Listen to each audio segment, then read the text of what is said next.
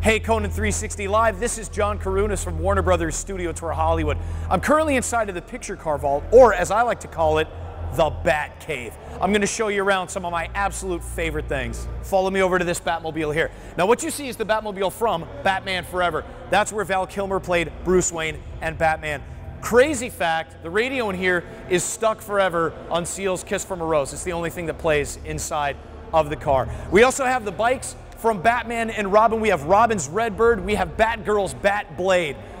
We also have the original, the number one hero car from Batman 1989, Michael Keaton's car. Now, that's, of course, the one that Tim Burton originally directed. And from the Nolan trilogy, the Bat statue. It's probably kind of hard to see the entire thing, but he's got no pants on.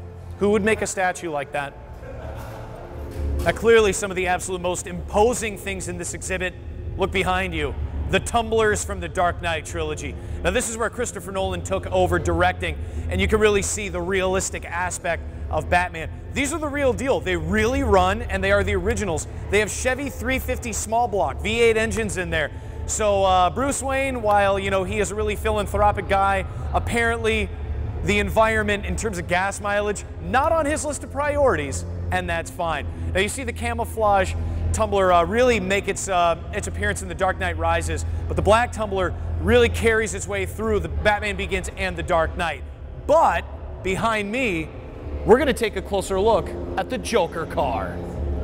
Here we are, inside of the Joker's car. What an experience. Look at this thing. We got velour all over the roof. It's on the panels. It's like blinged out to the max. There's gold everywhere. Gold shifter. I don't know if you can see down there, but there are custom Joker mats. There's like snakeskin everywhere. This thing has to be a monster to actually clean.